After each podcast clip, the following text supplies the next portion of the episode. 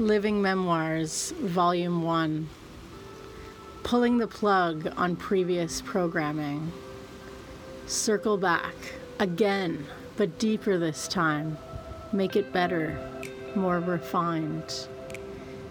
The moon doesn't apologize for not illuminating the sky each and every night, so why should I? I want a party, but like only in a deep and meaningful way. Something I'm good at bringing people together and making them feel at home and at ease within themselves and with each other.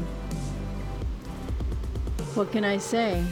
It's really about finding tiny slivers of joy on any given day, said to a friend, referring to how I'm navigating grief.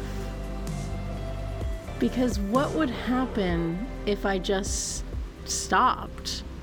I'd have to come face to face with all the things that I had talked myself into loving. I'd have to admit that I had been forcing certain aspects of my life to work. I had gone in so deep.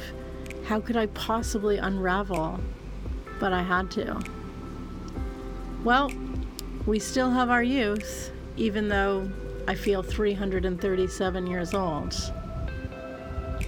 What do I need to do next? What if I don't have enough time? How will I make sense to the others? Will I need to explain myself? Will they keep loving me? Will it, I, be well received? How can I race through this phase of perpetual waiting? Am I too old to build a masterpiece? I've been wearing dark orange tinted glasses for one week straight, and my sight has never been better.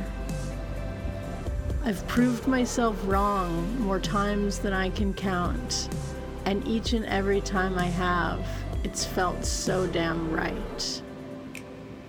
I found a lie in myself today. It said, You can't monetize your madness.